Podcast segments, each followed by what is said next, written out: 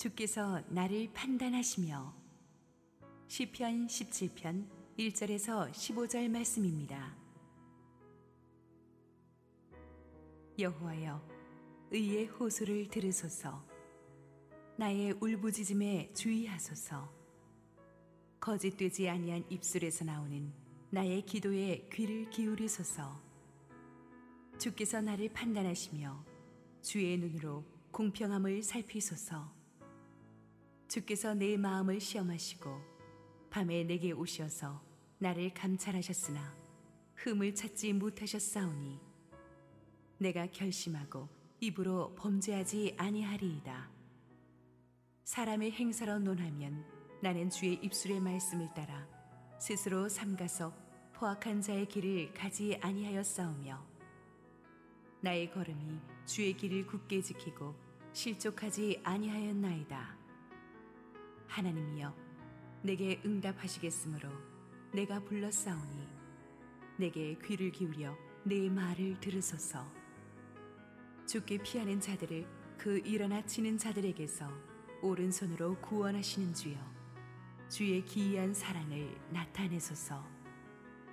나를 눈동자같이 지키시고 주의 날개 그늘 아래에 감추사 내 앞에서 나를 압제하는 악인들과 나의 목숨을 노리는 원수들에게서 벗어나게 하소서.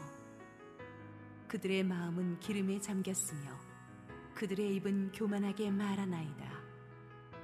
이제 우리가 걸어가는 것을 그들이 애워싸서 노려보고 땅에 넘어뜨리려 하나이다.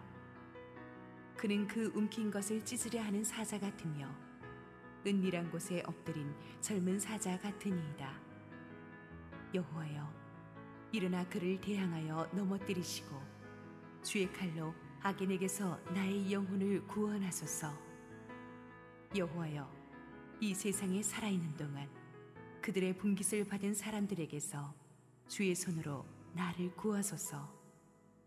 그들은 주의 제물로 배를 채우고 자녀로 만족하고 그들의 남은 산업을 그들의 어린 아이들에게 물려주는 자니이다. 나는 의로운 중에 주의 얼굴을 배우리니 깰 때에 주의 형상으로 만족하리이다. 할렐루야. 우리 하나님께 감사와 영광의 박수 올려드리겠습니다. 네, 복된 주일 온라인으로 예배드리시는 모든 성도님들을 주님의 이름으로 환영하고 축복합니다. 제가 잠시 기도하고 하나님의 말씀 보겠습니다. 하나님 아버지, 우리의 눈과 귀와 마음을 열어서 하나님 말씀의 아름다운 것을 보게 하여 주시옵소서. 하나님께서 오늘 이 시간도 우리에게 행하시는 일들을 보고 위로와 소망, 새 힘을 얻게 하여 주시옵소서. 예수님의 이름으로 기도드립니다. 아멘.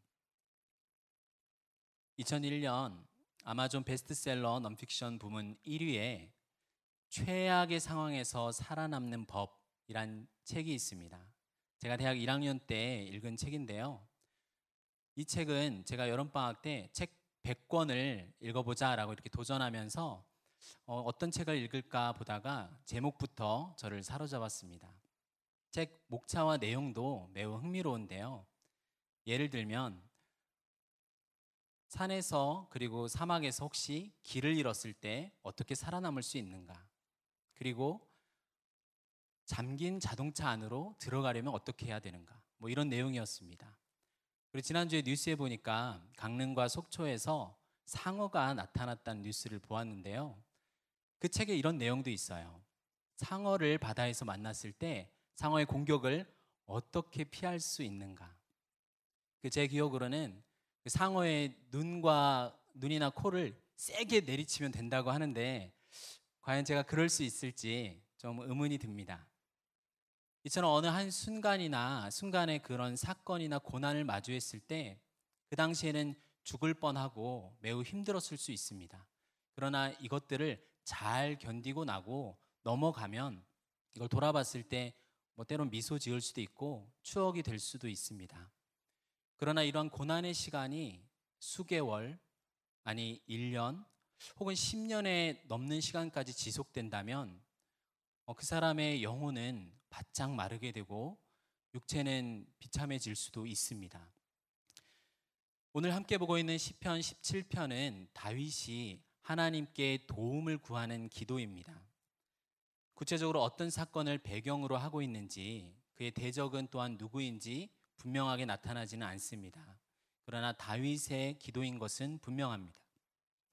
우리가 잘 아는 다윗은 하나님 마음에 합한 자, 하나님께 사랑받는 사람, 이스라엘의 위대한 왕으로 예수 그리스도의 예수 그리스도를 미리 보여주는 그러한 인물입니다. 그래서 우리 자녀도 다윗 같은 인물이 되었으면 좋겠다고 생각해서 다윗, 데이빗이라고 이름을 짓는 경우도 있습니다. 그런데 다윗의 인생에 넘쳐났던 고난과 대적을 살펴볼 때 아, 그러한 경험은 겪게 하고 싶지는 않는 것 같습니다. 그만큼 다윗 평생에 그의 대적은 참 많았습니다.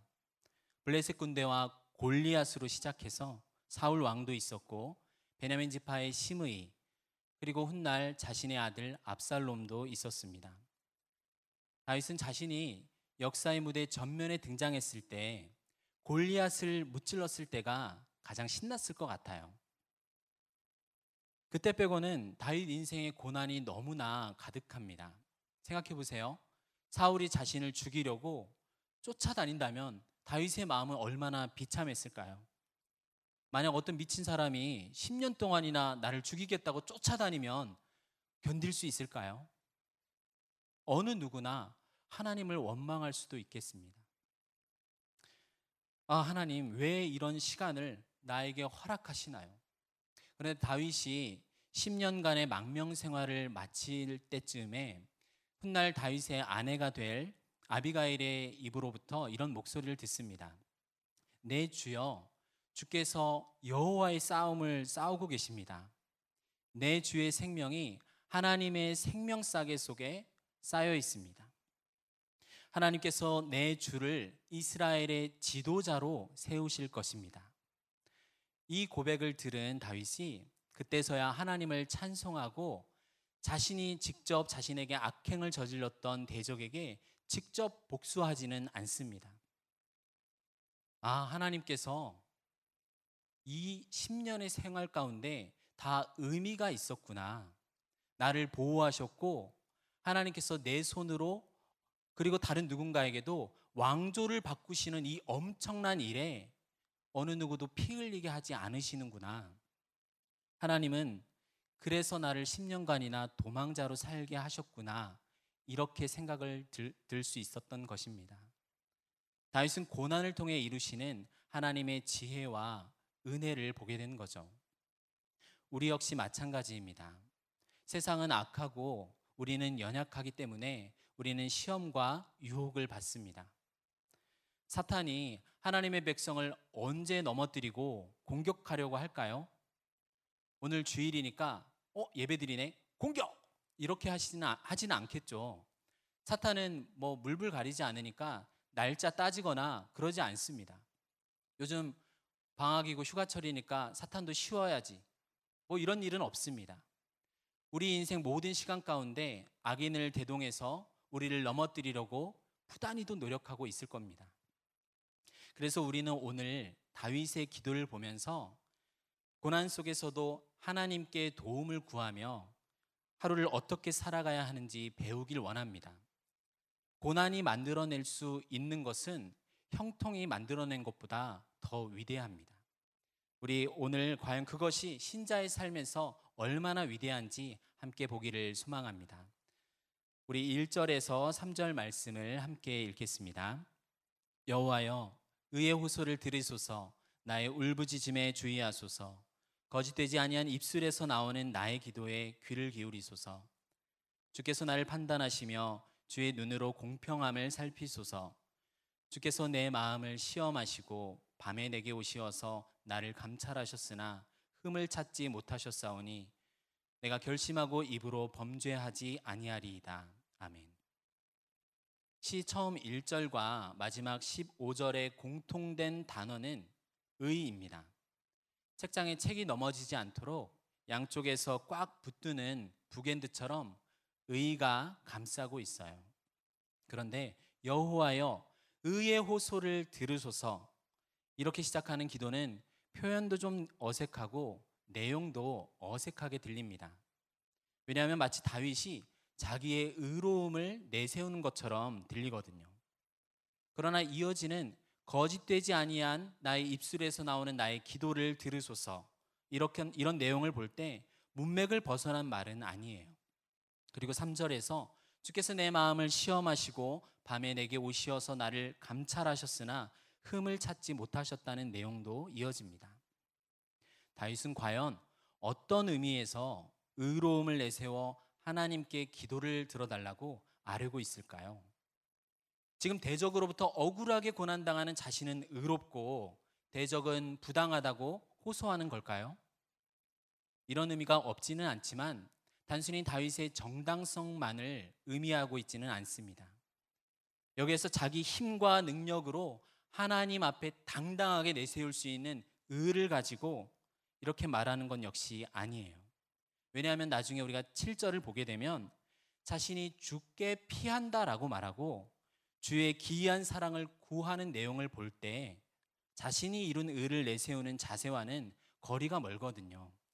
다시 말해서 오히려 그가 말하는 의로움은 하나님께 피하는 하나님의 사랑에 근거한 의로움입니다. 이 기도를 할 때가 바세바와의 범죄 이전이었는지 이후였는지는 알 수는 없지만 다윗은 자신이 하나님 앞에 불완전한 죄인인 것은 잘 알고 있었습니다. 만물보다 거짓되고 심히 부패한 것은 인간의 마음이라. 그래서 만물보다 거짓되고 부패한 것의 존재 1등이 바로 인간입니다. 이런 사실은 우리도 일상에서 우리의 내면과 외부의 경험을 통해서 많이 볼 수 있지 않나요? 사도 바울은 에베소서에서 그들이 은밀히 행하는 것은 말하기도 부끄러운 것이라고 말했습니다. 뉴스를 틀면 짐승보다 못한 사건이 매일 쏟아집니다. 우리가 선을 행하는 가운데도 죄가 들어있고 여전히 교만이 어느새 자리 잡고 있는 것을 볼 때가 많이 있습니다. 그래서 다윗이 여기에서 말하는 자신의 의로움은 오직 하나님의 긍휼로 이미 우리에게 선한 일을 시작하신 하나님에게 근거를 둔 의로움이며 은혜가 만들어낸 의로움입니다. 다윗은 인생 내내 자신에게 하나님께서 베푸신 수많은 구원과 기적을 경험했습니다. 하나님께서 시간을 두면서 일하시는 그렇게 자신에게 베푸신 은혜의 흔적과 증거가 자신의 몸과 마음에 깊이 새겨져 있어요. 하나님께서 지금 내게 베푸신 은혜가 실패로 돌아가지 않게 하시리라 이런 기대와 믿음으로 지금 기도를 시작하고 있어요. 역대상 22장에 보면 다윗이 성전을 짓고 싶은 열망에 기도했을 때 기도했을 때 하나님께서는 다윗이 너무 자신 앞에서 심히 많은 피를 흘렸기 때문에 거절하셨습니다. 그러나 더 큰 은혜를 베풀어서 아들 솔로몬에게 성전을 짓게 하셨지요. 은혜가 죄가 더한 곳에 은혜가 더욱 넘치게 하나님은 인도 인도하셨습니다. 우리도 하나님께 수없이 많은 은혜를 받았지만 여전히 매일매일 죄를 짓습니다. 오늘 하루를 살아가면서 내가 의인이라는 사실보다는 죄인이구나라는 사실을 더 자주 느낍니다. 그럼에도 불구하고 하나님께서는 우리를 절대로 버리지 않으세요. 그리스도 안에서 더 큰 은혜로 성도로 살아가며 영생을 바랄 수 있게 하십니다. 이렇게 하나님의 긍휼과 사랑에 근거한 의로움의 호소는 또한 울부짖는 기도입니다. 나의 울부짖음에 주의하소서. 하나님을 간절히 필요로 하는 고백은 자신에 대한 영적인 파산을 선언합니다. 나는 하나님이 붙들어 주지 않으면 도무지 살 수 없는 심령이 가난한 사람입니다. 이렇게 고백하는 것입니다. 자신을 대적하는 세상으로부터 위로받기를 거절하면 그때서야 하늘로부터 위로가 임합니다. 다윗은 단순히 말하는 게 아니라 애통해하며 울부짖고 있어요.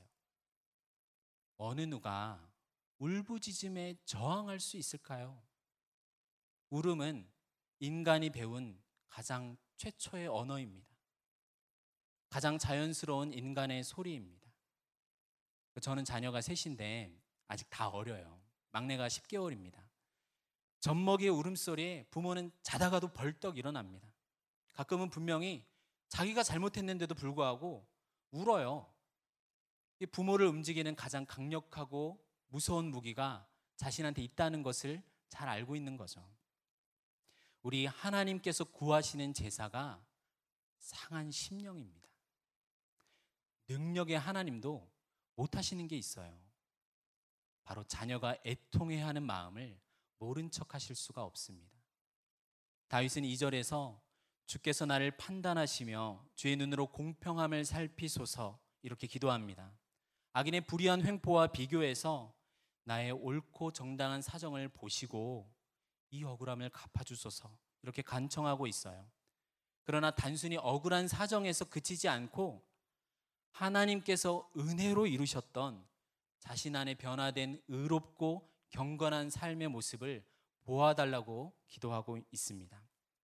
3절에 보면 주께서 내 마음을 시험하시고 밤에 내게 오시어 나를 감찰하셨다고 합니다. 얼핏 보면 하나님께서 다윗을 철저하게 시험하시고 가장 깊은 곳까지 살펴보셨는데 아무 잘못도 찾지 못했다는 뜻으로 들리기 쉽습니다. 그러나 원어로 감찰하셨다라는 단어가 본래 연단하다는 말입니다. 연단은 금이나 은을 재련하는데 불순물을 제거하여 순전하게 만든다는 뜻으로 사용되죠.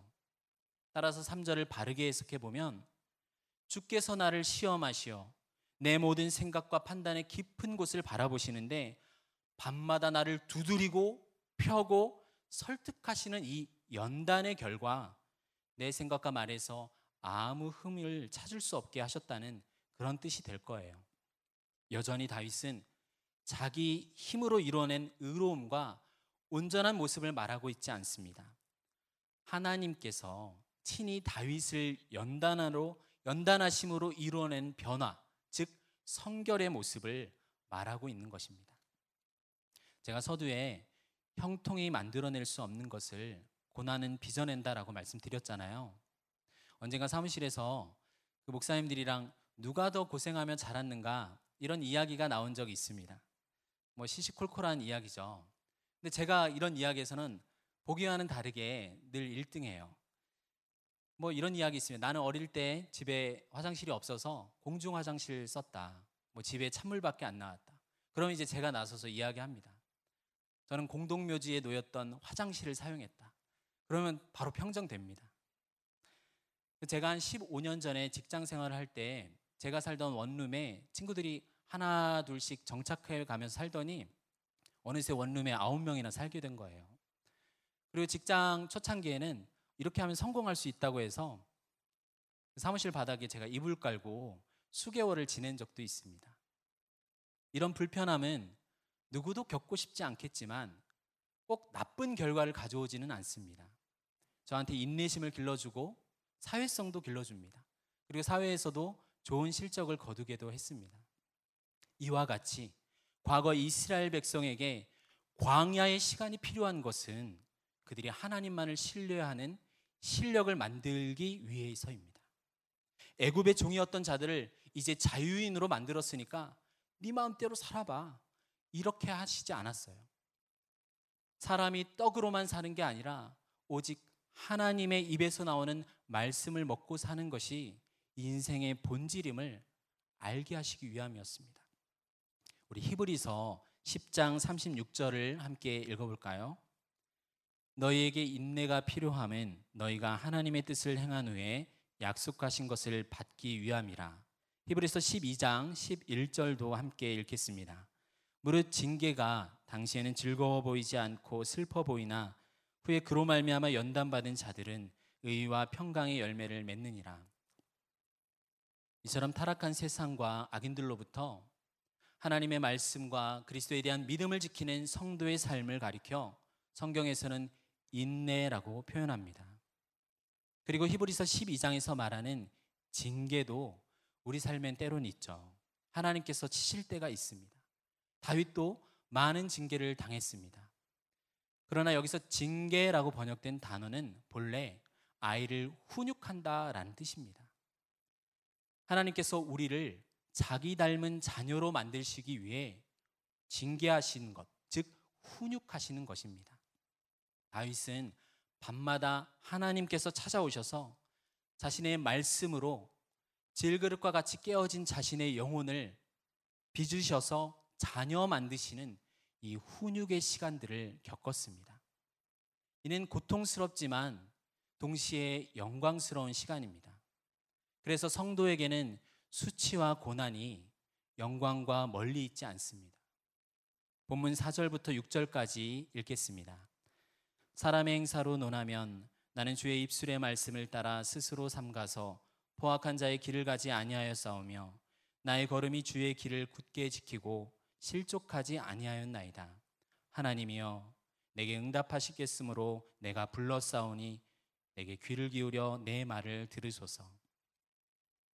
다윗은 사람의 행사로 논한다며 자신이 어디까지나 사람으로서 마땅히 행해야 할 일과 도리를 지켰다고 말합니다. 마치 바울이 자신이 바리새인으로 살았던 지난 날이 율법의 의로는 흠이 없는 자라고 말했던 것과 비슷해요. 다윗은 지금 하나님께서 은혜로 빚어내고 계신 의로운 모습을 보아달라고 하는 것입니다. 하나님께서 다윗에게서 이루신 의로움이니 이는 하나님의 의로움이라고 할 수 있습니다. 마치 오늘 본문은 시편 1편에 복 있는 사람의 모습을 보는 것과 유사합니다. 복 있는 사람은 악인들의 꾀를 따르지 아니하며 죄인들의 길에 서지 아니하고 오만한 자들의 자리에 앉지 아니합니다. 오직 여호와의 율법을 즐거워하여 그의 율법을 주야로 묵상하는 자입니다. 다윗이 지금 왕의 위치에 올라섰는지 아닌지는 알 수 없지만 신명기 17장에는 이스라엘의 왕위에 오를 자는 제사장 앞에서 율법책의 개인 사본을 자신을 위해 필사하도록 되어 있습니다. 이는 왕이 하나님을 경외하고 자신을 위해 하나님의 말씀에 순종할 수 있도록 하기 위해서, 위해서입니다. 우리 교회에서 신년의 묵상 다이어리를 통해 시편 필사를 진행하는 게 바로 이런 원리입니다. 오만한 악인들은 하나님을 거부합니다. 오직 자기의 욕심을 따라서 하나님의 앞에서 살아가지 않고 죄인의 길을 걷습니다. 그래서 자기뿐만이 아니라 자기와 함께하지 않는 그런 자기가 인정하지 못하는 의인들을 배척하고 넘어뜨리려고 합니다. 그래서 우리는 하나님께서 악인의 세력을 바람에 나는 겨와 같이 날리시는 마지막 때가 오기까지는 여전히 악인의 횡포에 시달릴 수밖에 없습니다. 그래서 우리가 그리스도인으로 살아간다는 건 무척 힘이 듭니다. 이 현실에서 우리는 믿음으로 말미암아 새 사람이 되었지만 새 세상이 오지는 않았거든요. 그런데 이런 곳에 우리를 두셨다는 것은 하나님께서 하시는 일이 있다는 것입니다. 비록 우리가 손해를 보더라도 하나님의 말씀대로 살아가는 삶을 선택하고 책임을 다하며 내 입술의 고백 때문에 핍박을 당할지라도 이 고통스러운 현실을 살아내보라는 것입니다. 우리를 실족시키는 걸 즐거워하는 악인들의 시선과 폭력을 견뎌낼 때 하나님께서는 우리를 완전한 대로 성숙시키십니다. 그러니 하나님, 오늘 하루도 내가 하나님의 말씀대로 살아냈습니다. 세상이 미련하고 연약하다라고 말하는 십자가를 지고 살았습니다. 말씀대로 살아가오니 제 기도를 들어주세요. 이렇게 지금 다윗이 기도하는 것입니다. 세상이 만들어내는 건 폭력과 헛됨 뿐이지만 우리는 인내와 연단, 소망을 이루어 냅니다. 본문 7절부터 9절까지 함께 읽겠습니다. 주께 피하는 자들을 그 일어나 치는 자들에게서 오른손으로 구원하시는 주여 주의 기이한 사랑을 나타내소서 나를 눈동자같이 지키시고 주의 날개 그늘 아래 감추사 내 앞에서 나를 압제하는 악인들과 나의 목숨을 노리는 원수들에게서 벗어나게 하소서 하나님은 다윗에게 그리고 오늘날 우리 그리스도인들에게 피난처가 되어 주십니다. 하나님께서 다윗을 오른손으로 구원하신다거나 눈동자 같이 지키신다거나 날개 그늘 아래 감추신다는 표현은 마치 하나님께서 눈이 있거나 손이 있는 사람처럼 비유하고 있습니다. 또한 시편을 포함한 구약의 여러 부분들을 보면 영이신 하나님께서 보좌에 앉으셨거나 우리의 신음소리에 귀를 들이시고 그런 표현들이 종종 나옵니다. 왜 하나님께서 이렇게 사람과 같은 비유적인 표현을 허락하실까요? 이것에 대해서 종교개혁의 깃발을 높이 들었던 신학자 루터는 다음과 같이 말했습니다. 그 이유는 우리 수준에 맞추어 자신을 이해시키도록 비유적인 표현을 통해서 하나님을 알고 바르게 예배하기 위해서입니다. 그리고 마침내 우리를 구원하시기 위해 하나님께서 친히 사람의 몸을 입고 오실 것을 성육신 하실 것을 내다보았기 때문이라고 놀라운 해석을 합니다. 오늘 본문에서 주의 기이한 사랑은 무엇일까요? 평소 말씀을 묵상하기 전에 늘 기도하는 성경 구절이 있는데요. 시편 119편 18절입니다. 예전 개혁 한글 성경 버전으로 보면 내 눈을 열어서 주의 법에 기이한 것을 보게 하소서입니다. 오랫동안 말씀을 묵상하면서 아, 이 주의 기이한 사랑은 무엇일까? 아름다운 사랑. 내 눈을 열어서 그 아름답고 놀라운 것을 보게 해달라고 기도했습니다. 그러다 은혜로 알게 된 사실이 있었는데요. 그것은 바로 나 같은 죄인을 거룩한 하나님께서 사랑하셔서 구원해 내셨다는 사실입니다. 나 같은 죄인을요. 성경에서 기이하다는 말은 특별히 구원과 관계가 있습니다. 그게 가장 기이한 사랑이었습니다. 비록 죄인이지만 하나님을 피난처 삼아 나온 자신의 백성을 강한 능력의 팔로 구원하십니다. 이스라엘 민족의 역사에서 그들이 경험한 하나님의 신실한 사랑의 최고 행위는 출애굽이었습니다. 지금 다윗은 자기 선조들을 구원하셨던 그 하나님의 역사적 구원이 오늘 나의 구원이 되어 달라고 간구하고 있습니다. 하나님은 애굽의 압제 속에서 신음하며 하나님께 부르짖던 백성의 소리를 듣고 이들이 고통당하는 모습을 보았어요. 그리고 과거 조상들과 약속하신 대로 이스라엘 백성을 애굽에서 인도하여 약속의 땅으로 이끄셨습니다. 우리 신명기 32장 10절부터 12절을 읽겠습니다. 여호와께서 그를 황무지에서 짐승이 부르짖는 광야에서 만나시고 호위하시며 보호하시며 자기의 눈동자 같이 지키셨도다. 마치 독수리가 자기의 보금자리를 어지럽게 하며 자기의 새끼 위에 너풀거리며 그의 날개를 펴서 새끼를 받으며 그의 날개 위에 그것을 없는 것 같이 여호와께서 홀로 그를 인도하셨고 그와 함께한 다른 신이 없었도다. 하나님께서 광야에서 자기 백성을 보호하시는데 눈동자 같이 지키셨다라고 해요. 이 눈동자는 외부에서 빛이 들어가는 장소입니다. 몸에서 가장 민감하고 부드러운 곳이에요. 그 작은 티나 먼지만 들어가도 아, 너무 쓰리고 아파서 견딜 수가 없죠. 원어로는 눈의 딸이라고 되어 있어요. 우리가 흔히 가장 소중히 여기는 것을 눈동자 같이 아낀다라고 하잖아요. 얼마나 애지중지하면 눈에 넣어도 아프지 않다라고 말하기도 합니다. 이처럼 하나님께 피하는 자에게 베푸시는 사랑이 얼마나 깊고 소중한지 알려주는 말입니다. 다윗은 또한 주의 날개 그늘 아래 감추소서 이렇게 또한 기도합니다. 새가 날개 아래 그 새끼를 모으고 품어서 자기 몸으로 보호하는 것처럼 하나님께 몸과 영혼을 의지하는 자를 보호하시는 그 은혜가 얼마나 포근하고 따뜻한지 알려줍니다. 다윗은 과거에 자기 민족에게 주셨던 은혜를 지금 자신에게 은혜로 나타내 달라고 하나님께 간청하고 있어요.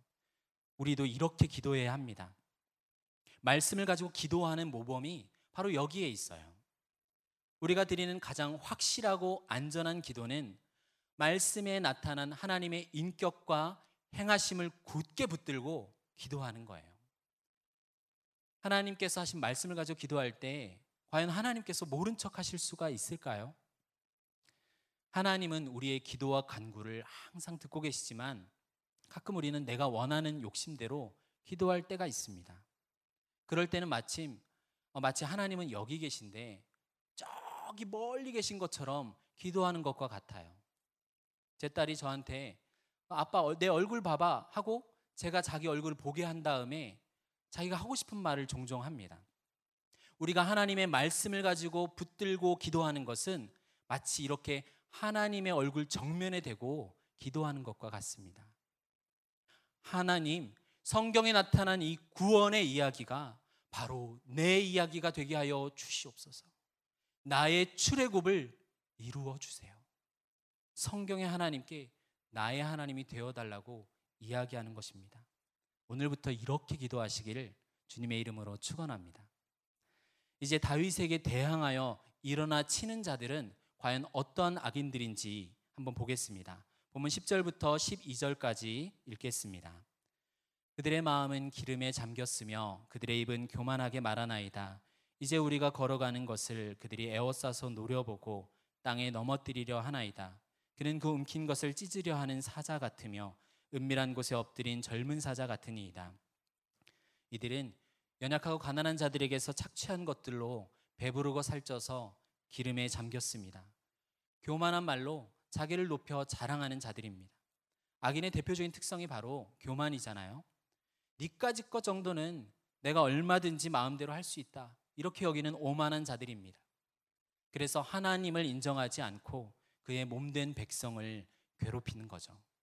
마치 우는 사자와 같이 두루 삼킬 자를 찾는 것처럼 악인은 자신도 모르게 마귀의 졸개가 되어서 살아가는 자들입니다.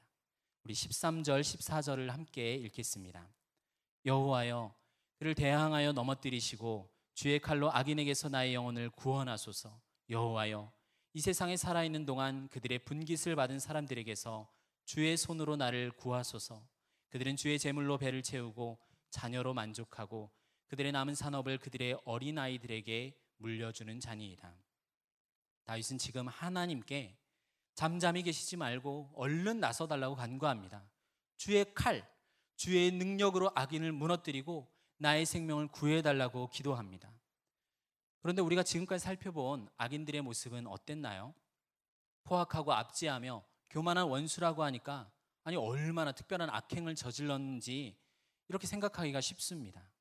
그러나 14절에서 다윗은 이들을 가리켜 단지 사람들이라고 표현하고 있습니다.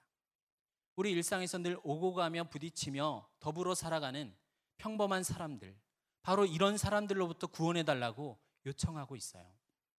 이것은 겉으로 드러나는 모습과는 다르게 세상 사람들의 삶의 방식과 철학이 신자의 의와 진리를 따르는 삶과는 완전히 다르다는 것을 알려주고 있습니다. 근본적으로 세상 나라와 하나님 나라의 차이는 사사건건 부딪힐 수밖에 없습니다. 내가 주일에 예배 드리는 거 당연히 싫어합니다. 밥 먹을 때 기도하는 것 꼴사납게 생각하죠. 사실 우리가 마음의 고백도 소중하지만 마음으로만 고백하면 어느 누구도 우리를 핍박하지 않습니다. 그러나 교회는 출발부터 주는 그리스도시요 살아계신 하나님의 아들이신이다. 이렇게 반석 같은 고백 위에 세워졌습니다. 교회는 증인이 되어서 신앙을 고백하는 공동체입니다. 우리가 지금 우리의 입술의 고백과 삶의 열매로 만약 핍박받는 분이 계시다면 잘하고 있는 거예요. 하나님 나라의 백성이 바로 그런 분입니다. 또한 이 세상 사람들의 특징이 바로 그들의 기업은 이 땅에만 있다는 것입니다. 이들이 바라고 소망하는 것은 사라질 이 세상에 속한 것이에요.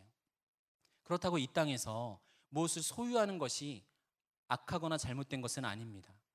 모든 것을 하나님께서 주셨고 우리에게 필요한 모든 것을 또한 공급해 주십니다. 그러나 악인들은 하나님께서 주신 것들을 하늘의 복을 쌓도록 살아가지 않습니다. 자기들의 배를 채우고 자식들로 들도 배불리 먹게 하고 남은 것은 자자손손 누리게 하려고 편법까지 동원합니다. 반대로 영원한 하나님에게서 새로운 인생을 살게 된 백성은 다릅니다. 은혜를 입고 이 땅에서 경건하게 살아가고자 하는 자는 삶의 내용과 결말이 차원이 완전히 다릅니다. 본문 15절을 함께 읽겠습니다. 나는 의로운 중에서 주의 얼굴을 배우리니 깰 때에 주의 형상으로 만족하리이다. 다윗이 바라고 사모한 것은 잠시 있다 사라지는 일시적이고 허망한 것이 아닌 영원한 주의 얼굴입니다. 날마다 하나님께서 찾아오셔서 자신을 연단하여 그 앞에 나아가 하나님과 교제하는 삶을 살아가고 있어요. 고난 가운데 우리가 하나님과 어떤 만남을 가지고 어떤 태도를 가지고 살아야 하는지 알려주고 있습니다. 결국엔 마치 악몽을 꾸던 잠에서 깨어난 것처럼 고난의 죽음에서 생명의 부활로 일어나 이 죄악된 현실의 저주를 완전히 벗어나는 것을 소망하고 있습니다. 그리고 마침내 나의 모습이 내가 가장 사랑하는 주님의 모습을 닮아 있는 그 사실에 만족을 누리길 원하고 있어요. 이는 고난의 대명사로 알려진 욥의 고백과도 비슷합니다. 우리 욥기 19장 25절, 26절을 함께 읽겠습니다. 내가 알기에는 나의 대속자가 살아계시니 마침내 그가 땅 위에 서실 것이라. 내 가죽이 벗김을 당한 뒤에도 내가 육체 밖에서 하나님을 보리라. 그 처음부터 욥은 당대의 의로운 자였습니다. 하나님이 그런 욥을 기뻐하셔서 얼마나 오죽하면 사탄한테까지도 자랑을 하세요. 그러자 하나님이 복 주셔서 그런 거라고 사탄이 그렇게 말하자 욥이 가진 모든 것들을 거두는 시험을 허락하십니다. 그러나 단순히 사탄과의 내기에 욥을 끌어들인 게 아니었습니다.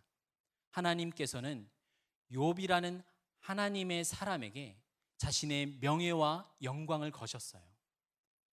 왜 이런 고난을 겪는지 욥은 알 수 없는 자리까지 끌려갑니다. 단순히 원인과 결과로 따지면 욥은 도무지 그 이유를 찾을 수가 없습니다. 그러나 결국 이 고난과 죽음의 한복판에서 마침내 하나님을 봅니다. 그래서 욥이 깨닫게 되죠. 아, 사람이 세워지고 넘어지는 모든 것이 나의 이해를 뛰어넘는 하나님의 지혜와 선한 다스림에 있는 거구나. 그래서 욥기 마지막은 하나님께로부터 이전에 받았던 모든 소유의 갑절을 받으며 마치게 됩니다. 이건 단순히 눈에 보이는 두 배의 복만을 의미하지는 않습니다. 이 갑절의 의미는 double portion, 즉 하나님께서 아버지의 기업을 상속받는 자에게 주시는 장자의 몫인 두 몫입니다. 욥은 도무지 피할 수 없는 시련과 시험을 겪고 나서야 하나님을 인격적으로 만나고 하나님이 아버지가 되고 그는 하나님의 자녀로 상속자가 된 거예요. 세상은 결국 썩어질 기업을 자녀들에게 주지만 하나님 아버지께서는 다윗에게 그리고 욥에게 또한 우리에게 영원한 유업을 그리스도와 함께 상속하셨습니다. 하나님이 우리의 기업입니다. 우리가 그리스도와 함께한 상속자이니 영광을 받기 위하여 고난도 함께 받아야 한다고 로마서에서 사도 바울이 말했습니다. 우리 삶의 일들은 때론 우리의 눈과 귀로 포착되기가 어렵습니다. 어떨 때는 견딜 수 없는 상처와 오해를 받기도 합니다. 그러나 하나님께서는 나보다 나를 더 사랑하시고 자신을 주기까지 우리를 구원해 내십니다. 사랑하는 성도 여러분, 고난 중에 혹시 계신 분이 있다면 이 고난 중에 무엇을 구하고 어떤 결말을 원하십니까? 나를 판단하시는 하나님, 나에게 매일 찾아와 은혜를 베푸시어 자신의 의로움을 주시는 하나님입니다. 그 하나님이 우리 아버지이십니다. 모든 것을 아시는 하나님께서 고난도 허락하셨다면 우리를 단련하신 후에 모든 것을 우리 안에서 이루시어 마침내 예수 그리스도의 형상, 참 자녀의 모습으로 빚어내실 것입니다. 우리가 바로 사망의 땅 위에서도 생명을 소유하고 살아가는 하나님의 상속자입니다. 기도하시겠습니다. 하나님 아버지, 우리를 고아와 같이 버려두지 않으시고 찾아와 자녀 삼아 주셔서 감사드립니다. 힘들고 앞이 보이지 않는 시간이 찾아와도 하나님이 과연 어디 계신가 시험하는 자가 되지 않고 믿음으로 주의 구원을 바라고 간구하는 소망의 사람들이 되게 하여 주시옵소서 예수님의 이름으로 기도드립니다. 아멘.